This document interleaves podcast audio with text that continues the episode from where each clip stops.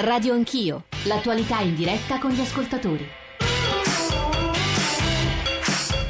931 Radio Anch'io 800 05 0001 e per gli sms 335 699 2949 ma si anima anche Twitter, si animano anche i social network Sottosegretario Roberto Reggi è in diretta in collegamento con noi da, dalla sede RAI di Palermo. C'è un ascoltatore che ci ha appena mandato una sms perché vorrebbe partecipare alla costruzione della riforma, stare nel tavolo.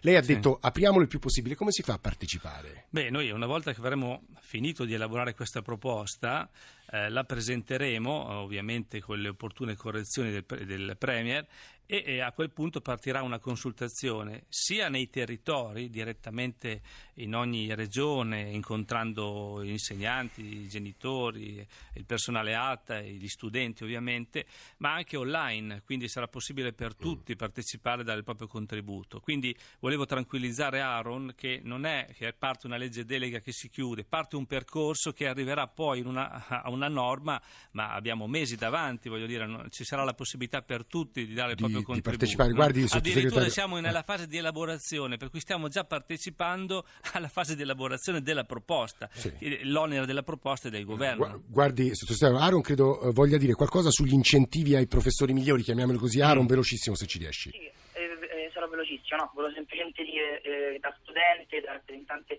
eh, di un sindacato studentesco, eh, ma penso appunto che essendo una scuola vissuta, penso anche da noi, penso di poter dire due parole sì. sulla questione. Io penso e se veramente il processo è in atto è quello di trasformazione della scuola in una scuola azienda dove la, la dirigenza scolastica decide con metodi eh, cioè in, in, decide gli incentivi ai docenti i migliori troverà un muro davanti da parte degli studenti che scenderanno in piazza assieme ai sindacati e protesteranno su questa questione perché ma, la, ma, ascolta, non esiste, ma, sei, non esiste ma, ma sei, sei, il sindacato dei professori, non ho capito, tu sei lo studente. Il sindacato degli studenti, assieme, ah. assieme, naturalmente ai docenti, troveranno un muro sulla questione, in quanto okay. non intendiamo trasform- eh, vedere la nostra scuola trasformata in una scuola azienda. Mm. Vabbè, ma chi ha parlato di scuola azienda? Direi scusa. che i ragazzi vedono più lontano di noi, ah, senso, sono totalmente d'accordo con... Eh, le perplessità che esprimeva Aaron anche dire, sulla efficacia della consultazione, perché la retorica della consultazione non è la stessa cosa della consultazione. Se vogliamo metterci al tavolo e ragionare di come si riforma la scuola italiana,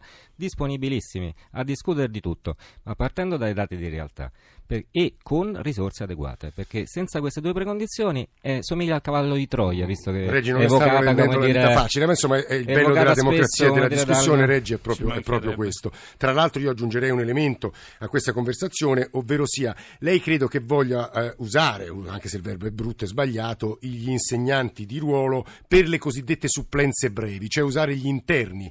Eh, è vero questo?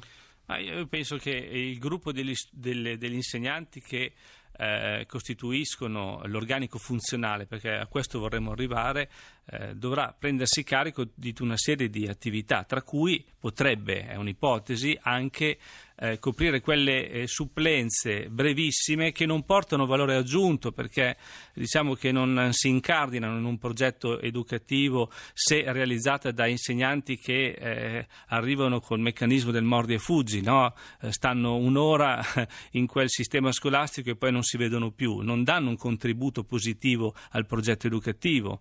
Eh, potrebbe invece essere lo stesso corpo insegnante stabile che eh, si organizza e copre anche queste eh, diciamo, mancanze minime che eh, determinano invece una, uh, secondo me, una limitazione ecco, al progetto educativo, non danno aiuto a nessuno. Mm, ci sono molti ascoltatori sì. che vorrebbero intervenire, no Natalina adesso la fermo perché non sì. abbiamo tempo, poi le ridò la parola, ma ci stanno. Anzitutto la povera Norma da Genova che ci aspetta da ore. E tra pochissimo parlerà perché volevo leggere Marida, sono un insegnante di scuola primaria e mi riservo di leggere i documenti ma mi sento di dire sulla base della mia esperienza che la scuola è vincente se crea un'alleanza con le famiglie, se ci si allea per il bene dei ragazzi e si diventa una una per l'altra occasione di miglioramento attraverso l'ascolto reciproco. E adesso mi chiedo, ma la scuola aperta fino alle 22 è uno strumento per far crescere la responsabilità delle famiglie o in realtà per distrarre le famiglie, anzi i ragazzi delle famiglie e quindi attribuire tutte le responsabilità alla scuola? Norma è un insegnante, no? Sì, sono un insegnante, buongiorno, sono un insegnante di scuola primaria da eh. molti anni. Che ci dice? Eh, dunque, ce ne sarebbero da dire... Eh. Ne dica una sola, Norma. Allora, eh, una sola è questa tutte le attività aggiuntive, supplenze comprese, apertura fino alle 10 compresa, vanno affidate a persone che non fanno già il lavoro di insegnamento, perché il lavoro di insegnamento non si esaurisce, lo, lo so che dico una cosa banale, ma non si esaurisce nelle 18 ore in cui io sto davanti ai miei bambini, ma lo faccio a casa, ma lo faccio quando sono in coda al supermercato, penso a Pierino, mentre sono per strada chiamo la ASL perché ho un sospetto di maltrattamento, mentre, trovo, mentre sono in biblioteca a leggere per gli affari miei, trovo una cosa che potrebbe andare bene per i miei bambini. A me viene in mente un esempio, i giudici. I giudici superano un concorso estremamente selettivo ed estremamente severo. Quando hanno superato questo, però, la società, lo Stato conferisce loro una grandissima responsabilità, non li subordina gerarchicamente e li lascia vivere. Altro discorso, l'aggiornamento degli insegnanti. L'aggiornamento degli insegnanti è una cosa del tutto opinabile e attuale, non rientra nell'orario di servizio. Chi si aggiorna si aggiorna per gli affari suoi. Non esiste, per esempio, l'esenzione dall'insegnamento per andarsi ad aggiornare. Norma, guardi, la, la, la devo fermare perché lei sta aggiungendo ulteriore tema. Devo dire la passione con la quale ci scrivono gli insegnanti, intervengono gli insegnanti. Ma insomma, non siamo, non siamo sorpresi.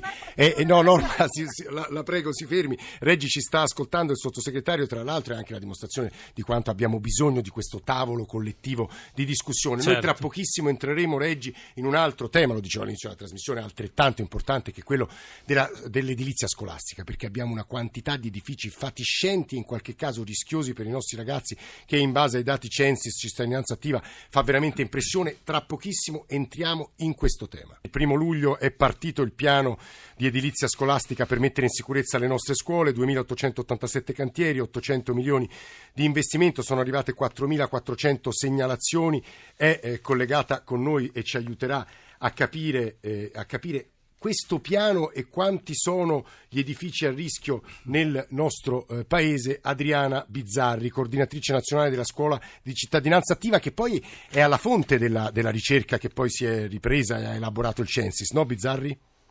Eh, sì, buongiorno. Sì, in effetti noi sono 12 anni che facciamo dei monitoraggi su campioni di edifici ogni anno diversi, quindi eh, abbiamo cercato di far capire quanto grave fosse la situazione. In effetti questo governo eh, l'ha presa sul serio questa sfida.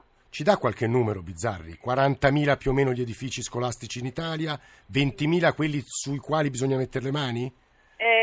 Sì, diciamo che sicuramente un terzo presentano di, problemi di messa in sicurezza, quindi 2400 sembrerebbe, forse qualcuno in più, rischio amianto, 13.000 edifici situati in zona di elevata sismicità, quindi eh, 6.000 scuole invece in zona a rischio idrogeologico, questi sono dati sui quali siamo tutti ormai d'accordo. Quindi ecco, noi quello che chiedevamo è che si facesse una mappatura al più presto proprio per definire gli interventi più urgenti, più gravi e quindi intervenire La mappatura c'è, quindi abbiamo le carte a disposizione, i sindaci se non sbaglio sono stati attivati, hanno presentato al governo i casi in cui bisognava intervenire subito, adesso Reggi ci dirà quali sono i tempi poi per mettere in sicurezza le case, Bizzarri, questo è il processo?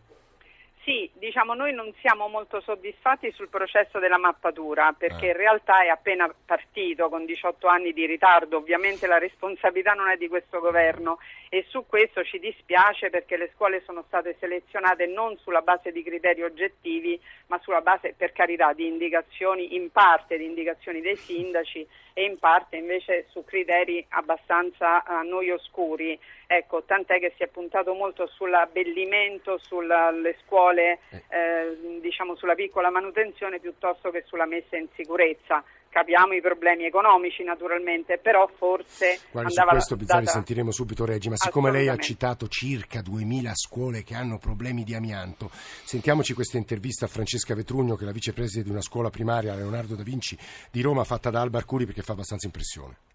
Nel 2011 ci fu una prima perizia e si ebbe la certezza che i padiglioni di questo edificio erano costruiti con l'amianto. Da allora che cosa è cambiato? Da allora non è cambiato niente, i padiglioni contenevano dei laboratori per i bambini, c'era un laboratorio di informatica, un laboratorio per gli alunni diversamente abili, un laboratorio di manipolazione e il padiglione è stato chiuso. I padiglioni non sono stati inclusi in nessun piano di risanamento, ne è stato richiesto diciamo, un finanziamento nel, nel decreto del fare né eh, diciamo, nel piano dell'edilizia scolastica di Renzi, né sono stati eh, richiesti fondi nel piano di investimenti del Comune di Roma, non c'erano in quello dello scorso anno e nemmeno in quello di quest'anno, quindi diciamo, sembra proprio che non ci sia alcuna volontà eh, di risolvere il problema. Al di là del discorso amianto, stiamo comunque parlando di padiglioni, dei prefabbricati che risalgono più o meno agli anni 70. Sono dei padiglioni che versano in una condizione di assoluto degrado, ci sono cresciute dentro le piante, ci sono dei vetri rotti, per sintetizzare si stanno decomponendo all'interno di un plesso scolastico, di fronte all'area in cui i bambini accedono e giocano tutti i giorni. Voi avete pensato a una soluzione alternativa, se non sbaglio, un po' fai da te se vogliamo ci stiamo muovendo attraverso quella che è poi l'autonomia dell'istituto scolastico. Ad esempio per la pista che è nello stesso complesso, che anche quella diciamo, è in, assoluto degrado, lì abbiamo richiesto ad un'associazione sportiva di eh, provvedere alla sistemazione della pista in modo tale che i bambini la possano utilizzare per l'attività motoria in orario scolastico e l'associazione per l'attività sportiva in orario extrascolastico. Ora stiamo provando lo stesso canale anche per il padiglione. Sull'amianto poi c'è qualcosa di ulteriore da dire, ma con noi c'è già il presidente Assoamianto e tra poco lo interpelleremo, perché con Roberto Reggi, prima di toccare il tema eh, tremendo del, dell'amianto, ne se ne è parlato anche a prima di tutto, la trasmissione prima di noi tra le sette e mezzo e le otto, ma insomma Reggi, diamo anche qui qualche elemento più preciso sul piano per l'edilizia scolastica. Reggi. Sì, beh, intanto eh, ha ragione Bizzarri quando dice che... Eh, bisognerebbe analizzare eh, il fabbisogno con una mappatura precisa di quello che è lo stato di degrado dei singoli edifici. Noi in un'anagrafe scolastica aggiornata non ce l'abbiamo ancora dopo 18 ah. anni. La stiamo costruendo eh, e ci siamo impegnati entro la fine dell'anno, entro il primo di dicembre, ad avere dati eh, affidabili su ogni edificio, gli oltre 40.000 edifici e plessi scolastici esistenti nel paese.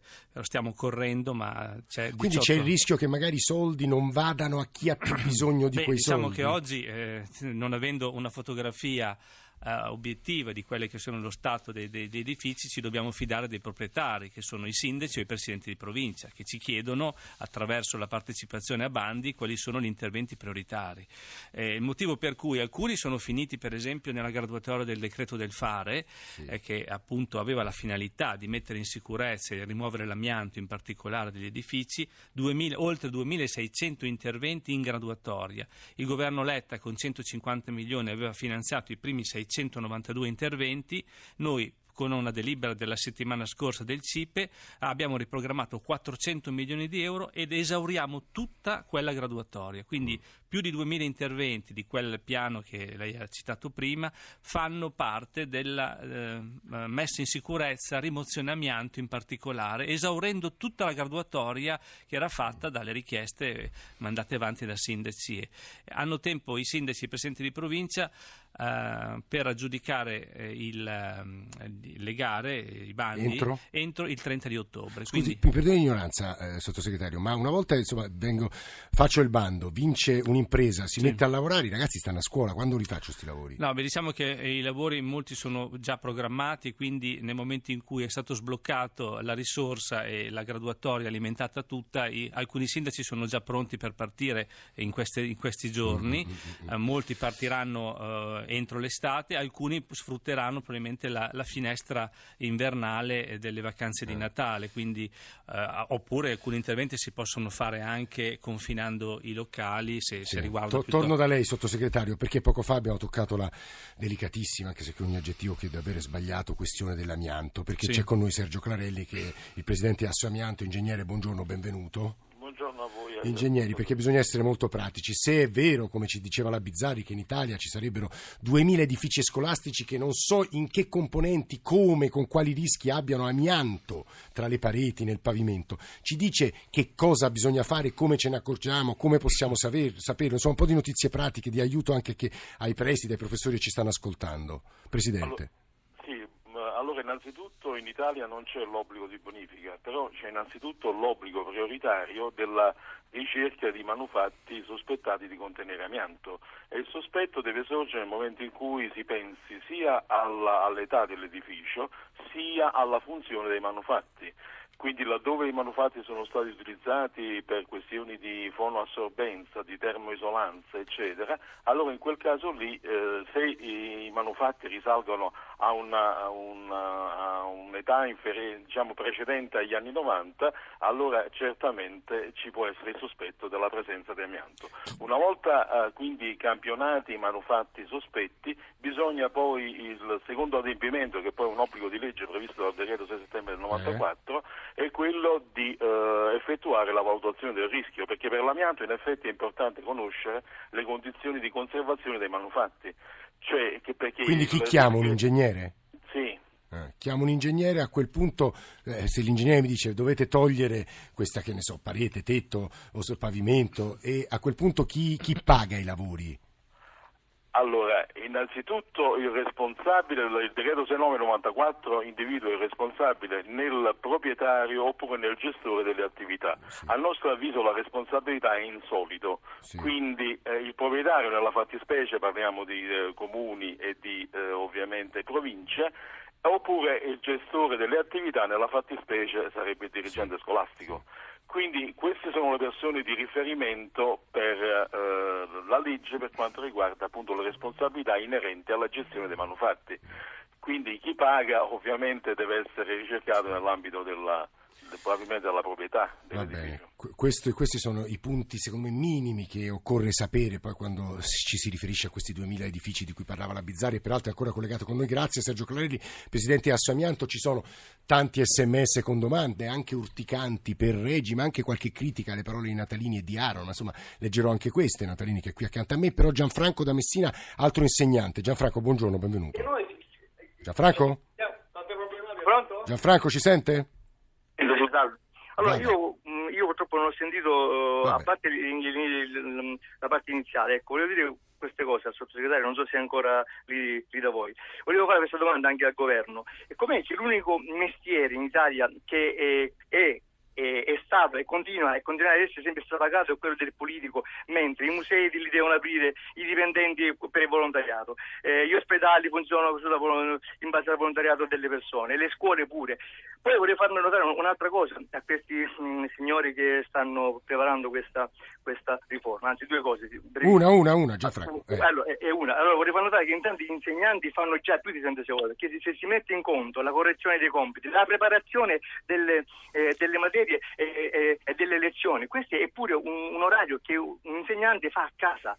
Fa a casa, cioè io questa gente è convinta che l'insegnante va là a rubare lo stipendio, ma non è così. Forse, forse sono, sono, loro che rubano lo stipendio e il futuro dei, dei, giovani che noi nelle scuole ci apprestiamo a preparare. Guardi Gianfranco, Ora... io aggiungo alle sue parole quelle degli ascoltatori che ci stanno scrivendo e poi ridò la parola a Reggi, perché arrivano davvero i punti di vista più diversi. Domenico ero giovane, super specializzato, entusiasta, felice di insegnare. Dopo otto mesi sono scappato alla prima occasione. Questa è una teoria interessante anche per lei, perché guadagnavo troppo poco, ero di fronte a un sistema che non funzionava, colleghi non non all'altezza e soprattutto molti con i remi in barca, anche perché troppo anziani. Eh, I miei colleghi più giovani, come me specializzati e molto alto, sembravano degli alieni, dei corpi estranei che tra l'altro il corpo degli insegnanti più anziani non accoglieva e non accettava. Sono un insegnante valdostana, un sms, lavoro in una di quelle regioni italiane dove ancora si investe nella scuola. Sta ragione a statuto autonomo, quindi probabilmente ha più libertà e più soldi da investire. Un dato, le mie figlie sono iscritte in una scuola primaria di 40 alunni con 5 insegnanti. Natalie, pensi un po'. Io stessa che insegno in una scuola media ho pochissimi alunni rispetto ai miei colleghi piemontesi e anni che auspico una riforma di questo tipo posso assolutamente dire che non bastano più soldi per avere una buona didattica. La dirigente della mia scuola cerca di implementare le buone prassi ma trova sempre insegnanti contrari. Vi sarebbero molti altri esempi eh, da fare. Poi ce n'era un altro, un altro paio. Ecco, madre di te figli da 15 anni membro degli organi collegiali, Alessandra da Trento, solidarietà al sottosegretario. I genitori attendono di partecipare a questa consultazione perché i genitori vogliono partecipare, insiste sconcerto per la posizione di chiusura di, eh, del professor Natalini che, ehm, e poi perché serve aiutare i docenti, i loro orari annuali e i dirigenti scolastici con metodi oggettivi come ovunque nei paesi civili. Natalini ovviamente tra poco tornerà a parlare lei, però Roberto Reggi come al solito ci sono moltissimi temi sui quali intervenire, eh, di edilizia scolastica, amianto e poi tutte le cose ci stanno dicendo gli ascoltatori. Sottosegretario. Beh, insomma, mi sembra che la, sia molto ricca la discussione, dobbiamo considerare tutti i punti di vista. Io credo che eh, quello che emerge è che serve apertura, serve flessibilità, bisogna ripensare la scuola eh, perché sia al passo coi tempi, non possiamo arroccarci su posizioni che eh, ognuno di noi deve provare a superare eh, venendo incontro alle esigenze soprattutto dei nostri studenti. Cioè noi dobbiamo pensare che siamo in un'emergenza educativa, il sistema educativo è fatto in buona parte anche dalla scuola, la scuola deve migliorare in ogni sua parte e quindi ognuno deve, deve contribuire. Insomma. Quindi eh, le, gli appelli eh, mi sembra che vadano in questa direzione, sia dal punto di vista delle strutture, dove noi, noi come governo dobbiamo investire molto, mettere in sicurezza. Eh, però 800 rendere... milioni non sono i 3 miliardi che no, mi pare Renzi avrebbe no, però, promesso. Uh, allora, se posso dire due sì. parole su questo, noi siamo partiti e ripeto, io sono sottosegretario da tre mesi e mezzo, non da, da, di da più, anni, e, e, e, abbiamo recuperato le risorse eh, non spese in, altre, in, in, in, zone del paese che non riuscivano a spendere, le abbiamo riprogrammate sugli interventi di messa in sicurezza. Abbiamo sbloccato il patto di stabilità per quei comuni che avevano risorse giacenti e non riuscivano a spendere, quindi partiranno 400 cantieri per nuove scuole e interventi di manutenzione straordinaria importanti e saranno interessate 18.000 scuole sul decoro, ripristino funzionale degli impianti, la sostituzione dei vetri rotti piuttosto che lo sfalcio dell'erba, cioè il decoro la, eh, che è necessario per avere un ambiente più bello dove stare. Guardi, Poi ci sarà un piano, un eh. piano che partirà da gennaio con le risorse disponibili, stiamo lavorando con la Banca Europea in particolare, per finanziare tutti gli interventi di nuova costruzione e eh, Perché abbiamo bisogno di nuove scuole, Reggi? Anche, eh. anche perché si, ci sono scuole eh, costruite tra gli anni 60 e 80 che sono ehm, meglio eh, diciamo, demolire e ricostruire. Mi dica solo un'ultima cosa, poi ridò la parola a Natalini e Bizzari sì. per poi far eh, chiudere di nuovo lei. E, e siete favorevoli a quell'ipotesi di ridurre a quattro anni le superiori? La ribadite, insomma? No, no il tema è, eh, dobbiamo, visto che ci sono richieste anche di aumentare le, alcune, alcune eh, materie, no? c'è cioè la competenza per il multilinguismo, noi, le competenze dei nostri studenti sono in parte limitate, alcune in particolare sulle lingue eh, abbiamo bisogno di potenziare, abbiamo bisogno di potenziare il tema della storia dell'arte, siamo il paese con i beni culturali più significativi del mondo, abbiamo bisogno di educazione musicale alla, alle primarie, non possiamo aggiungere basta, dobbiamo riprogrammare anche i cicli scolastici sulla base delle nuove esigenze e competenze necessarie per i nuovi studenti, la cittadinanza digitale per esempio è un altro tema che va implementato. Per, per il momento fermiamoci qui, aspetti Reggi. Professor Natalini e Bizzarri, il professor Natalini, un paio di cose, veramente veloce, eh, siamo in chiusura. Sì, nessuna chiusura eh, rispetto all'età media degli insegnanti. È verissimo che c'è un problema, ma eh, chi è che ha alzato l'età pensionabile? Chi è che non ha assunti precari? I 150.000 che avrebbero diritto di stare sulle cattedre, per quale ragione non vengono stabilizzati? E potrei continuare. Noi martedì questa discussione la continueremo al nostro interno al cielo sopra l'Esquilino a Roma, immagino accadrà anche in altre città. Sì. Per cui naturalmente la sfida dire, di ragionare, discutere, ottimizzare, migliorare la raccogliamo in toto. Il punto è che sia una sfida reale, non soltanto dire, la retorica della sfida sfida. Questa è la questione. Perché di temi, di innovazione, di qualità, Parliamo di apertura all'Europa Figuriamoci se non abbiamo bisogno. Il punto è che in questi anni cioè, siamo stati trattati a pesci in faccia. Utilizzo un'espressione forte, ma non me ne viene un'altra. Se non si parte da questo elemento e da come siamo stati anche gettati in pasto all'opinione pubblica per ciò che non siamo, la dignità del lavoro docente di cui si parla tanto non la si recupererà e perderà un intero paese perché nel nostro ragionamento al centro ci sono sempre le ragazze e i ragazzi e il futuro di, nos- di dove siamo. Grazie. Natalini, professore di una scuola romana, eh, per, ha chiuso l'intervento con queste sue parole. Bizzarri, veramente 30 secondi, 45 secondi sul tema del, dell'amianto. Eh, come ci può rassicurare, se vuole rassicurarci, Bizzarri? Ma eh, direi di attivare al più presto controlli, controlli a tappeto e noi anzi insegniamo a genitori e docenti a individuare eventuali segnali premonitori per cui sia di distacchi di intonaco sia di presenza di amianto, quindi rivolgetevi pure a noi e chiediamo al governo anche di accogliere le segnalazioni dei dirigenti come la dirigente del Vinci e di associazioni come la nostra sui casi più gravi sfuggiti a questa prima ondata di interventi. Ecco, quindi almeno questo noi ci rendiamo disponibili a fornirli, quindi se eh, possiamo aggiungere almeno i casi più gravi a questa prima lista di interventi, favorire in ogni modo poi la progettazione partecipata per i nuovi edifici. Roberto Reggi, non... sottosegretario, eh, grazie anzitutto molto a Adriana Bizzari, coordinatrice nazionale della scuola di cittadinanza attiva. 30 secondi per chiudere con il sottosegretario Roberto, Roberto Reggi. C'è un punto che lei considera dirimente, cioè dal quale non è disposto a tornare indietro, insomma quello che vorrebbe venga veramente, venisse veramente approvato? No, no, mh, nessuna preclusione, nessun pregiudizio, nessun punto irrinunciabile, è soltanto che sulla valorizzazione eh, degli insegnanti eh, io sono il primo a essere d'accordo, eh, mettiamo sempre al centro però che la nostra attività è a favore dei nostri ragazzi e dobbiamo lavorare bene per migliorare no. l'attività educativa a favore dei nostri ragazzi. Questa è la cosa che mi preme di più. No, Natalini è tutto totalmente d'accordo. Figuriamoci, ma il punto è come dire, uscire, per carità. Stando Natalini, insegnanti, grazie, grazie, grazie a dalla sede di Palermo, era in diretta nei nostri studi Rai di Palermo Roberto Reggi, sottosegretario all'istruzione. Abbiamo provato a parlare di scuola, continuano ad arrivare messaggi, continuate a scriverci a radioanchio chiocciorai.it con le vostre idee, le vostre proposte, le vostre proteste sul nostro profilo su Facebook. Valentina Galli, Cristiano Affetati, Giovanni Benedetti in redazione, Alba Arcuri ha fatto tutte le interviste della puntata di eh, stamani, Cristian Manfredi in eh, regia, Gabriele Cagliazzo, Claudio Magnaterra in console. A domani. Radio Anch'io.